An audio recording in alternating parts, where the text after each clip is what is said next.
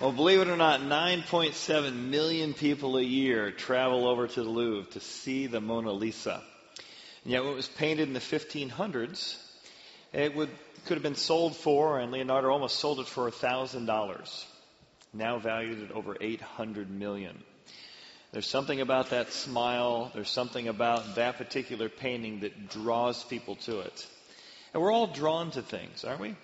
In fact, in this series, Self Portraits, we've seen that we're drawn to certain behaviors, some of which we're proud of. We're drawn to certain things that we're not particularly proud of. As we've been on this journey of what are affectionately known as the seven deadly sins, we've talked about these big no nos. One of them we're talking about today is lust. It's what are you drawn toward? And whether it's uh, the smile, whether it's a look, whether it's a thing, whether it's a feeling, we're all drawn to certain aspects of it. And we would never paint ourselves as someone who struggles with lust or would pursue something or be lustful. Yet it's true of all of us that there are appetites in us and cravings in us that steer us in directions that are good, but also steer us in directions that aren't so good. In fact, I don't know if growing up uh, you ever watched uh, Willy Wonka and the Ch- Chocolate Factory, but the uh, Gene Wilder version in that version, if you ever remember seeing it, there were several kids that would come, and, and the whole movie was a, a, sort of bizarre movie. It was also a metaphor, and embedded in the writer's plans when he wrote the movie is that each one of the characters represented one of these seven deadly sins. There was uh, August Gloop, who represented gluttony. He sees that chocolate river, and he's so drawn toward it that he ends up falling in and drowning in the chocolate. There was Violet, always talking about her achievements, a representation of pride. She couldn't not tell you what she had done and what she'd accomplished, and she turns into a, a big purple blueberry, if I remember correctly. There was Veruca Salt, who was always about greed, always had to have what she, she gets what she deserves, and, and always a spoiled brat, and she wanted more, representing our own internal struggles with greed. And then, of course, there were the grandparents in that bizarre scene where they're sitting in the bed, and like all day long, they just lay in bed together to represent sloth. But one of the themes that went through the entire movie is this idea that we all lust for something, we all long for something, the golden ticket. And that golden ticket is what would you trade your integrity for? What would you trade your innocence for? What would you trade what you said you hold valuable for? And so Charlie, the young man in the movie, has a great temptation. What would he trade? And what is he truly lusting after? Especially as a young man who grew up in poverty. Let's watch.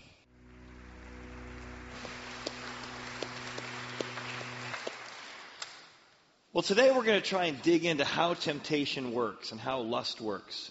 And I'm going to try and show you that lust is far more than just sexual lust. So that's a part of it we'll address. There's a much bigger aspect of our cravings and our appetites and our lusts that draw us to fruit of another. That draw us to cross lines we said we'd never cross, to go places we said we'd never go. And to do that, I want to tell a unique Bible story, uh, an account of two people fact, Rembrandt had this line artist drawing of these two characters from the Bible that he did.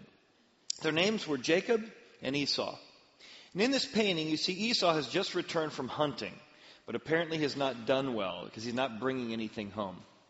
And as he returns, he's starved and he meets up with his brother. And as Rembrandt, Rembrandt painted this, his brother is waiting, younger brother, ready to finally get one over on his older brother and he has some soup, his brother's favorite soup. And in this moment of time, Esau will trade his birthright, all of his father's wealth, three, five, maybe ten times the portion that his brother would get. He will trade all of that for a simple bowl of soup. Why? How good must the soup be? Why would somebody be so tempted by a bowl of soup that they'd give up something so valuable? Well, today I want to help share with you how there's something in Esau that's in us, that our appetites and cravings only know three words. And you'll probably recognize these three words from your own appetites or cravings in different areas of your life. But here are the three words. Our cravings and lusts and appetites come to us, and the first word they know is this that. And all of our hearts are different as to what we pick the that is, but it says that. That thing will satisfy. If I could just have that, that will fully and finally satisfy. I'll finally be happy when I get to that number. Hey, my marriage isn't going the way I wanted, but boy, there's somebody who seems to have character qualities my spouse doesn't. If I just had that, I'd be happy. If I just had that, I'd be appreciated. If I just had that, I'd have respect. Sometimes it's a, a, a number in your quarter. If I could just have that number, I'd be happy. Uh, if I just had that size of a territory, if I just had that type of obedient children, and you begin to lust after, crave after, insatiably set your goals toward getting that. Especially when it comes to affairs emotional affairs turning into physical affairs, it always begins with your craving saying, That's what I've been missing. That's what I deserve. That's after all the time and all the effort, after everything I do around here, after all the sacrifice I've made. That is due me. Then you get that. Your territory gets big enough. The savings hits that number. Your title finally sitting next to you that you spent 20 years pursuing. And you're like, huh, it's nice. But it didn't fully and finally satisfy. So your cravings and your lusts and your appetites give you the second word more. The issue is not you have the wrong thing, you just don't have enough of it. More of that feeling, more of that success, more houses, more flirting, more appreciation, more time with that person who's offsetting what your spouse isn't giving you anyway. Just a little more of that. You know, the human appetites are pretty diverse. I mean, think of it. Uh, how many appetites do we have? We have the appetite for food, the appetite for sex. It's probably more. I can't think of any more, actually. Yeah. It's the appetite for revenge. It's the appetite for respect. It's the appetite to be appreciated. And I would even argue this. Isn't it true that if you really listen to your own heart, we actually want and crave to be envied by others? We drive cars that we don't even get to see the car because we're on the inside, right? We want people to see us in that car and envy. And maybe you're not into material things, but I bet you still struggle with, with lusting or craving after more enviable behavior. Don't you want people to, to crave your marriage? Isn't that why sometimes you envy other people's marriages? Because you want other people to envy what you have. You see other people's kids on Facebook and you assume they're all obedient, and you're looking at your kids like, uh. And you wish people would envy your family or envy more of what you have? It's in me. It's in me. And, and as you begin to wrestle with, and you'll hear that voice over and over again, that, whatever that is for you, more. And the third word our cravings know is this now. Cravings and lusts never want to wait. The answer is always now. Sure, sure, I got a birthright coming someday when dad dies, but now I need the soup. Now I need to eat that. And you think, how silly a story is this? How foolish must Esau be to trade this for that? Yet, how many of us know people, and how many have been people who traded our integrity for a fling, for an affair, for a peek at that website, to go back to that website. We promised ourselves we wouldn't do it again and we wouldn't do it again. But in the moment, all we heard inside of us was, now I need to be out of this pain. Now I deserve pleasure. Now I deserve to be appreciated. I don't get respected around here, but this will accept me. This will affirm me. This will make me feel better. Now is why are we going to move the whole family in the middle of junior high, in the middle of the high school, to this different location? Everybody in the family says, no, no, no, no, it's a bad time, bad time, can we wait? But everything in you says, now, now, now, now. If I don't get on this track here, if I don't take this crossroads now, my career is not going to get where it needs to be. And that is what I need to be. So now we make the decision. We're all going to take sacrifices because this is what I need and we got to do it now. We're not going to wait.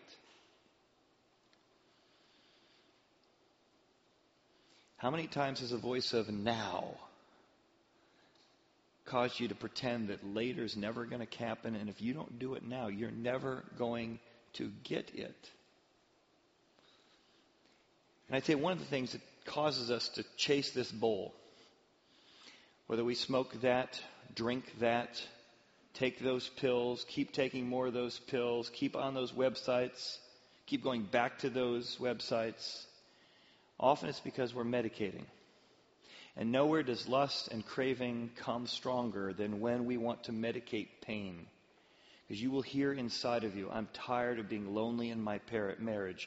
Now I'm going to flirt with, at least get emotional support from somebody who's not my spouse. Because now I need help. Now I need comfort. Now I need relief. Now I need to be accepted. Now I need somebody to receive me. And almost always cravings say, I want to stop feeling the feeling I'm feeling. And I need relief now. So I'm going to drink a little bit more of that because now I need relief. I'm going to look at a few more of those images now because I'm feeling lonely and disrespected. if you listen carefully to your own voice, it's not like, well, what's wrong with Esau? It's more like, what's wrong with me? Because I too hear this voice every day, every week, every hour. That. More. And now. I was invited over to a friend's house in the middle of a crisis several years ago who attended our church. And the crisis was, he says, I need help. My, my wife found out that I've been having an ongoing affair. Uh, got on the, my website, uh, got on my computer, found all kinds of images that I thought I had stored deep enough she wouldn't find. I said, Well, how can I help? How can I help you? How can I help the two of you? And as we began to dialogue together, he said, I think it began when I started having severe back pain.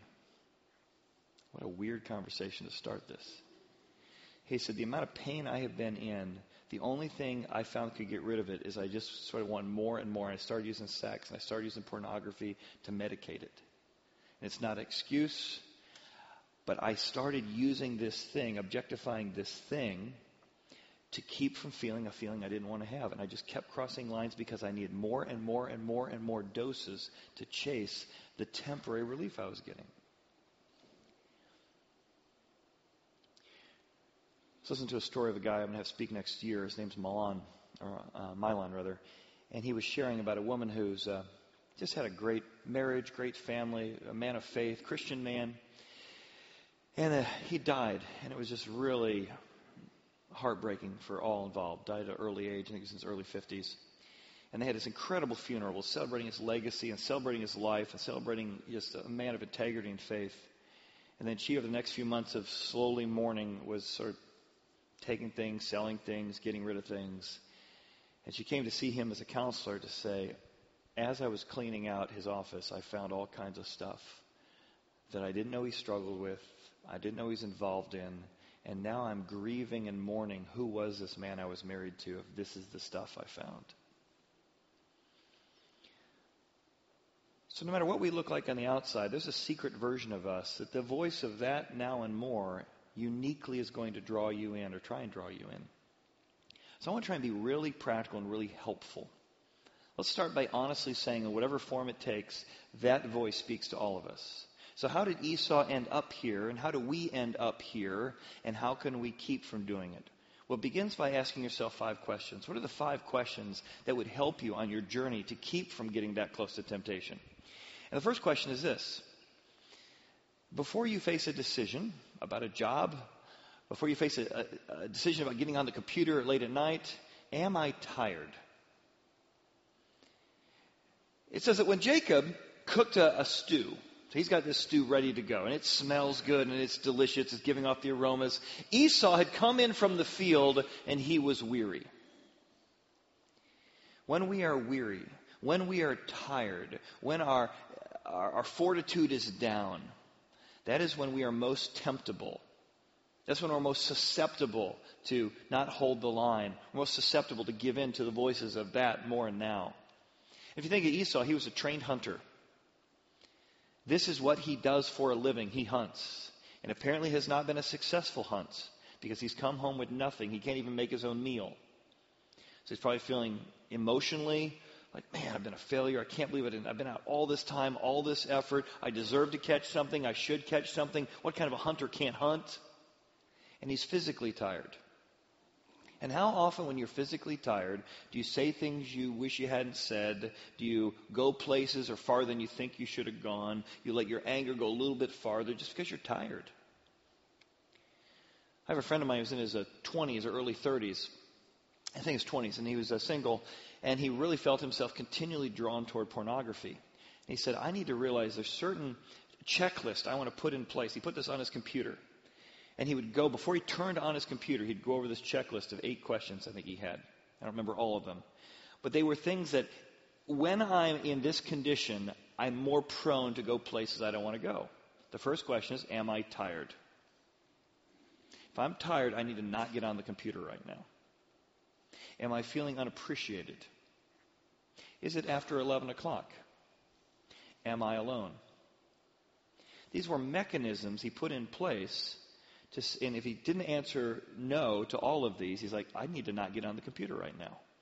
Because no matter what I start getting onto, I'm not going to end up in that place. And I would propose to you, whatever your bowl of soup is, that when you come to make a decision about moving, about speaking, you need to start with a simple question Am I tired? Do I have the emotional capacity to make this decision right now, to enter into this environment right now? Second question Am I feeling empty? When you are feeling empty, you are prone to look for something to fill that. Look what happens in the passage. Esau says to Jacob, Please feed me! Feed me! I'm feeling empty. I haven't won anything, haven't fought anything, and I'm starved. Feed me with that same red stew, for I'm weary. He's weary and he's empty. This is the path to temptation. Therefore, his name was called Edom. Feed me. This is how temptation and cravings always work. You remember the little shop of horrors? Feed me, Seymour, feed me. Just one drop of blood, feed me. And he starts, feed me, Seymour, feed me. What does he want more? Just that blood? Just one drop of blood? Now he needs more, more, more. Now, now, now. And when you are tired and when you are empty, there is never a time that that plant inside you does not grow more and you hear, feed me, Seymour, feed me. And it just gets bigger and bigger and bigger because it's insatiable. When you're feeling empty, I want to propose to you something I've seen in my own heart. As you begin to look around in your life, consciously or unconsciously, and say to yourself, man, I'm empty. And I deserve what I think other people have. I deserve, because how hard I work, I deserve because everything I've been doing, I deserve what I think other people have. And you're on Facebook, and you know the stats that shows everybody's on Facebook. The long, you're long, if you're on Facebook longer than an hour, your, your rate of depression goes up. Because you begin to compare what your life is, how your kids obey, what your marriage is like, and you see other people's pictures. You say, oh, I bet you their husband is very sensitive, cares about them. I bet you they don't talk the way I was just talked to. I bet you their kids respect, and, and I feel empty. Feed me. And in that feeding, you begin to say, I deserve what I think other people have. I bet you they got a spark in their relationship we don't have. I bet you their sex life is better than ours. I bet you they have, they have uh, more fun together than we do. And that emptiness begins to steer you toward temptation. The third question, this is probably unique to you. You got to figure out what it looks like, but am I in the red zone? What does it look like when you're in the red zone? And you know you're not just tired or empty, you're starting to move towards something unhealthy. It's so weird that there's something about this soup, this stew. It wasn't just stew, it was red stew. And he notes that, oh, it's not just any soup, it's red stew. Look at it. Is it yummy? Look at that red bowl. Look at that red liquid. That, that, that. More, more, more of that. Now, now, now. That will satisfy me, he says.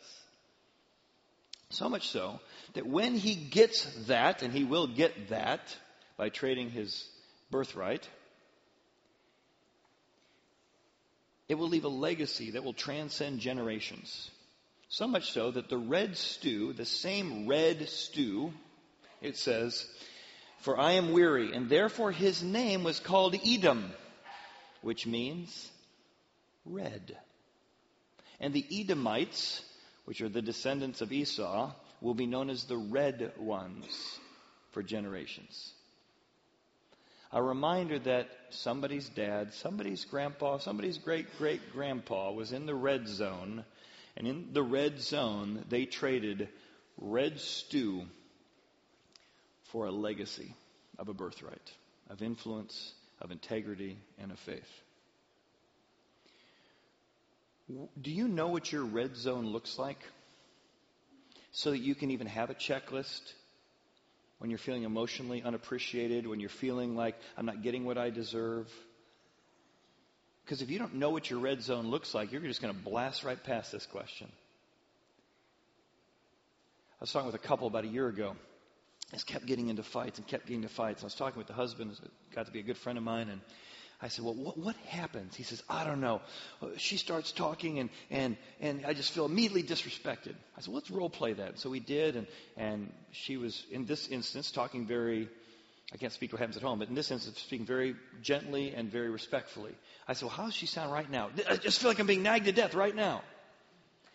And we began to track back into his history he felt very henpecked by his mom. And so any woman who even voiced an opinion different from him, he interpreted that and internalized that.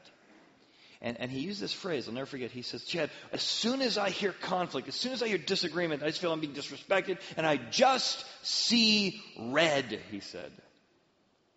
And the level of anger and daggers that came out of him. I said, well, let's try and back you up. Your red zone happens very quickly. Let's figure out why. And for him, the that, the bowl of soup, was unless I'm respected, which he defined as no one disagreeing with me on anything I've ever said. But he had to track back and figure out what got him in the red zone so quickly.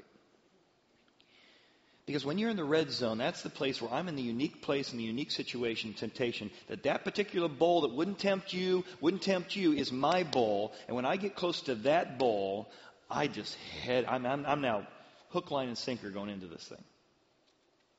Are you tired? Are you empty? Are you in your unique red zone? And then you're going to hear this. Question four is Is the voice of now telling you that later will never come? You're in a difficult time in your marriage. It's not a summer, it's a winter. And that winter's been going on for a while. And it's during that winter you say, She's never going to change he's never going to understand. And the voice of now, now, now says later is a pipe dream. Later is not ever going to happen. You're a fool. You're a fool if you think later's ever coming. So you better get it now because only fools wait for later. Look at how that voice is operating in Esau. Jacob said, Sell your, oh, so Jacob turns to Esau and says, Sell your birthright as of this day, right here, right now. I'll give you the soup right here. You can have it. Or you can wait till later to that birthright, you know, someday when dad dies, a theoretical birthright. And Esau replies, look at his words. Look, look, look! I am about to die. That's always what cravings and lust sounds like. If I don't get this now, if I don't get pleasure now, if I don't have somebody accept me now, if I don't let this all out now, if I don't tell you how it is now, I'm never going to get chance. And since my marriage isn't going to get better and it's not worth chasing, it's not worth waiting for it. If you're dating somebody, it's not worth waiting for a better person. I guess it's the best I'm going to get. So I'll take now because I don't want to keep waiting. And I don't want to be lonely single. And if you've been married any amount of time and you're honest with yourself or with other people who are going to be honest and not just put on a front, we have all who've been married, all of us, had many, many moments and seasons in our marriage when we went, I don't think it's going to get better than this. And I don't like what I got. And in that moment, you're tempted to start looking around, just glancing. And when you're glancing, you're going to begin to notice someone else. And you're going to notice that someone else, and you're going to take that person's strengths that you only see from a distance and compare it to your spouse's weaknesses that you see very up close. And your spouse is always going to lose. Because you're putting their weaknesses in a real relationship up against somebody else's strengths who looks really good from a distance. And that's how why affairs start. Because affairs always begin with the fantasy. And you got the dopamine rush, and you got the, the rush of, of, of, of, of your brain literally being reprogrammed by now, now, now, now. And then eventually, you begin to sacrifice all the things you said you mattered. But behind that was a question, and you, you can, if you listen real carefully, you can hear it. It's a voice that says, This is never going to change. Later's never going to come. So you better do it now.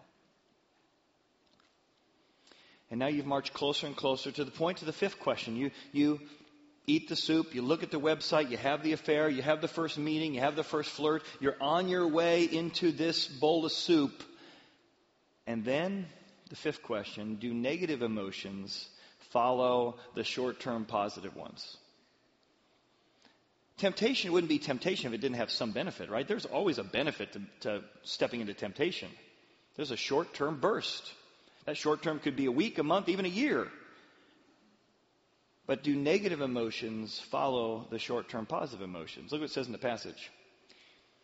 Then Jacob said, Swear to me as of this day. So he swore to him and sold his birthright to Jacob. And Jacob gave Esau bread and stew of lentils, and he ate and drank, arose, and went his way. Wow, that's exactly what I needed. And then immediately Esau despised his birthright. What I thought was going to solve all my issues, and pretty quickly after that, on the way, he has buyer's remorse. This is how temptation works. Whatever that is, your cravings say, that is an eight. If I could have that, drive that, be with that. That's why we objectify people. They turn into a that. It's going to be an eight. And then you step into that. You flirt with that. You have a one night stand with that. You go on the website with that. And it might be an eight. But that's kind of a six. A few minutes later, a day later, a week later. But then it comes with all this guilt and shame and regret. And it wasn't really an eight, it's really a six. And now with all the negative emotions that came with it, self hatred, it's actually about a three. And you have buyer's remorse. Because that didn't fully satisfy. More of that. And you tell you, so you go back into more. I just need more of that. We'll do this more often. Once a week, twice a week. To have secret rendezvous more often than this. Let's get on the website more often. Let's try kinkier stuff. More. But that eight keeps going down to a six, to a five, to a four, to a three, to a two, and all of it keeps coming with shame and keeps coming with, with remorse and regret. And you're chasing a high, and the denominator keeps getting lower and lower.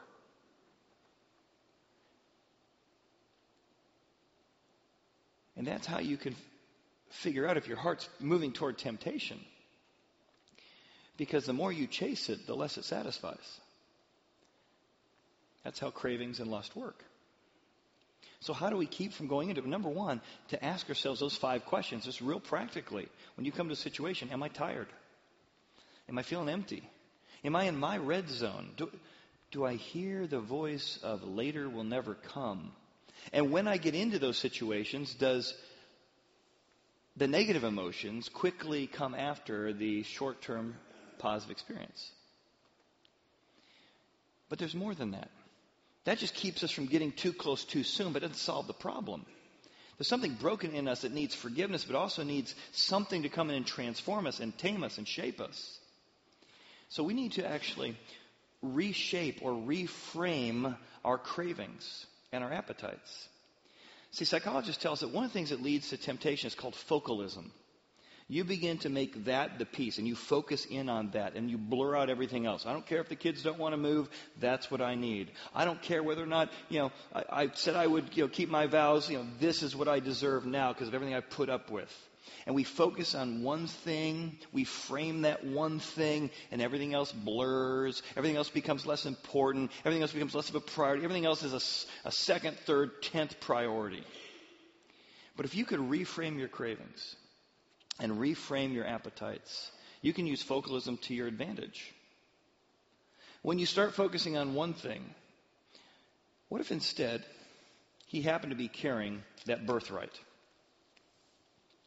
in a scroll with him? What if instead of focusing on that red soup, or those lentils, what if instead we, let's just take a moment and reframe and focus on the birthright? What is this birthright? And it may be a long time away, but what am I going to get here? What does God promise me through my Father? Well, three to ten times the wealth. But it's not now, it's later. It's influence. The one who got the birthright was one who had influence over the family. He was the patriarch of the family. You get a chance to influence your children and grandchildren and future generations with power, with money, with spiritual influence. If we zoomed in on the fine print here of his birthright and looked at what did God promise me? What does God have for me? What does God say will come to me if I wait for that? The ability to transform and change and influence generations.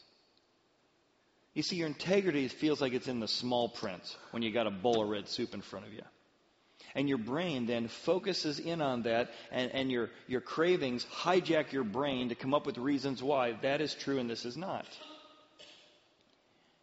But if we focused on those aspects and say, God, help me to see what is true here, because my brain has, has blurred out everything that's true and focused in on the lie. But you're not going to find the power in you to resist that. You need access to a higher power source. Because you've tried, you made promises you weren't going to do it again. I'm not going to gossip again, you gossiped again. I'm not going to cross that line, you cross that line. You don't have the resources in you to do that. One, to forgive yourself so you can get out of that self hatred and remorse and shame. You need somebody else to forgive you for that, and somebody else help guide you in that. And that is why God came from heaven to earth through Jesus. And one of the most powerful moments is when he comes face to face with the tempter himself. And the greatest temptations in history come upon Jesus. And every time you hear the voice of the tempter say, That! You hungry, Jesus? Haven't eaten in 40 days? That's what you need. Turn that rock into some bread. That and more of it. And Jesus, who equally could have heard the voices of that more and now. Now you can eat. Now you can eat. It's been 40 days. Jesus reframed. Instead of focusing on the bread and the stone, he reframed onto, It is written. I'm more than just a material being and physical being. I'm going to proceed by every word that comes out of God's mouth. He reframed and refocused. He's offered all the kingdoms of the world Lust for power, lust for influence, lust for money, lust for to, to be respected, to be bowed down to and worshipped by everybody around, to be enviable. And he again says, refocus, it's written. I'm going to focus on something different. As, as much as these feelings may be here, as much as these voices may be, I'm going to focus on you shall love the Lord your God. That God is my sustainer. That I'd rather have his value that's permanent than these other temporary things that people like you for a moment, your eight turns into a six, turns into a three. And then his very identity gets challenged in temptation. Yeah, if you really are who you say you are, throw yourself off here. And even God said that he would help you, rescue you. Prove to me you are who you say you are. And Jesus again reframes and says, I want to put God first He's where I get my identity. I don't need to test my God because I have trust in my God. And he blows temptation out of the water. And then Jesus marches his way through his life to an old rugged cross. Not so that we can pretend we've never lusted, so that we can admit that we've lusted all the time. We just have different flavors of it. He says, The reason I'm dying on this cross is because I want to forgive you of your guilt and I want to cover you your shame. And when I cover your shame, you can start bringing your temptations out in the open. Yep, I struggle with that. Yeah, I've done that. Yeah, I've looked at that. Yeah, I've said that. Yeah, I've done that. Instead of trying to pretend you're something you're not, you can be honest with who you are. And God said, bring it out. You're not going to surprise me. I know anyway. I can not only forgive your guilt, but I can cover your shame. And in the context of my grace, I can help you understand how you've allowed these lusts and appetites to, to sabotage what you said you really wanted, what you said really mattered in your life. And then Jesus says, if you ask for my forgiveness, you can also ask for my leadership. God, God, I want Jesus to be my forgiver and my leader, and I will come into your life. And that might be kind of weird, like Casper the Friendly Ghost is coming in you, but, but think of it this way. You need a power source outside of yourself. And Jesus says, I'm it. I proved myself. I can beat this thing. And I will come and my spirit will live in you. And not only forgive you and cover your shame and guilt and allow you to be honest with yourself, but also I'll give you the leadership and the power you need to overcome that. And the reason this is so powerful is because many of us grew up in religion where you got to pretend you are or try harder to, and you can't ever be honest when you blow it. But the message of the gospel, the Bible, the good news is that actually it's in the act of admitting that we've been broken and we've been stolen away by lust and our, our, our moments have been stolen and our integrity has been stolen that we're more valuable through redemption when we're bought back. Take the story of the Mona Lisa. Leonardo could have sold it for $1,000 in the 1500s. That would have been a lot of money. A lot of money in 1500.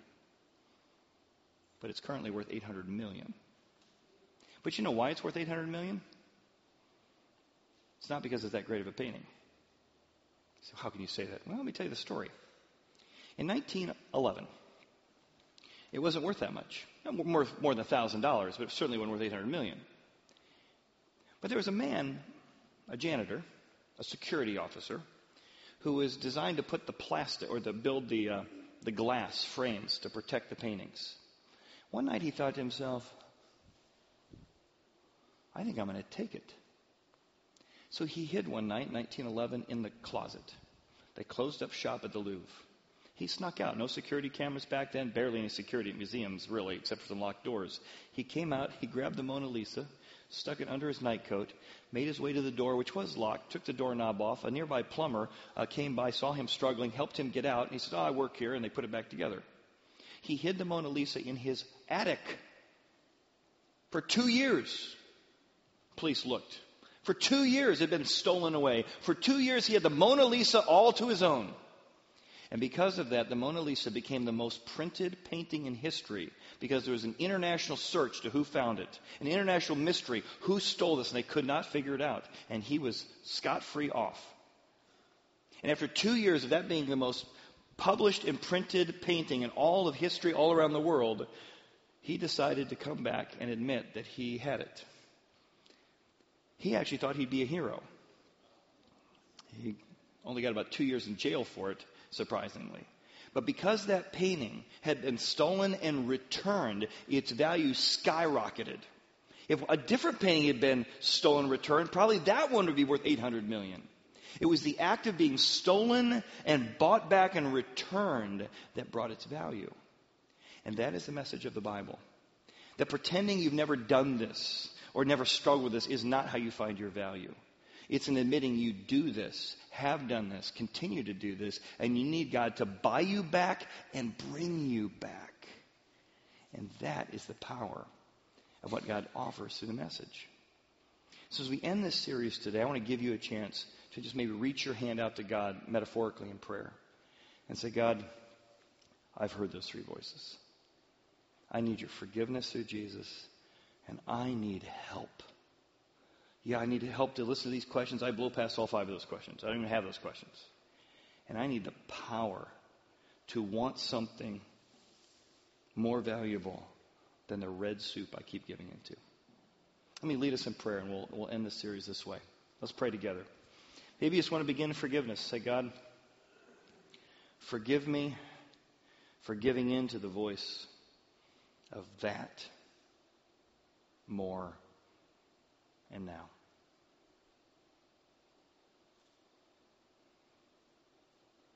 God, I'm stuck in my guilt. I'm feeling the shame and regret. And I need forgiveness and help.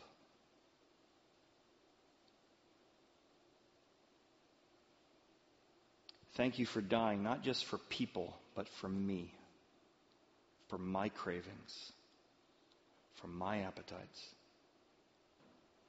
And I invite you to come into my life. If you've done that before, God, I invite you to take the wheel of my life in a deeper way. Give me the power you had through your Spirit to resist temptation in my life, in my heart that I can live in the freedom of grace. And we ask this in Jesus' name. Amen. Amen. Well, thank you for being here for this series. We're starting a brand new series next week about how the Bible is a smart book that can really help transform our lives. Thanks for being here. We'll see you all next week. Grab your Kaboom tickets out by the fireplace. Thanks again.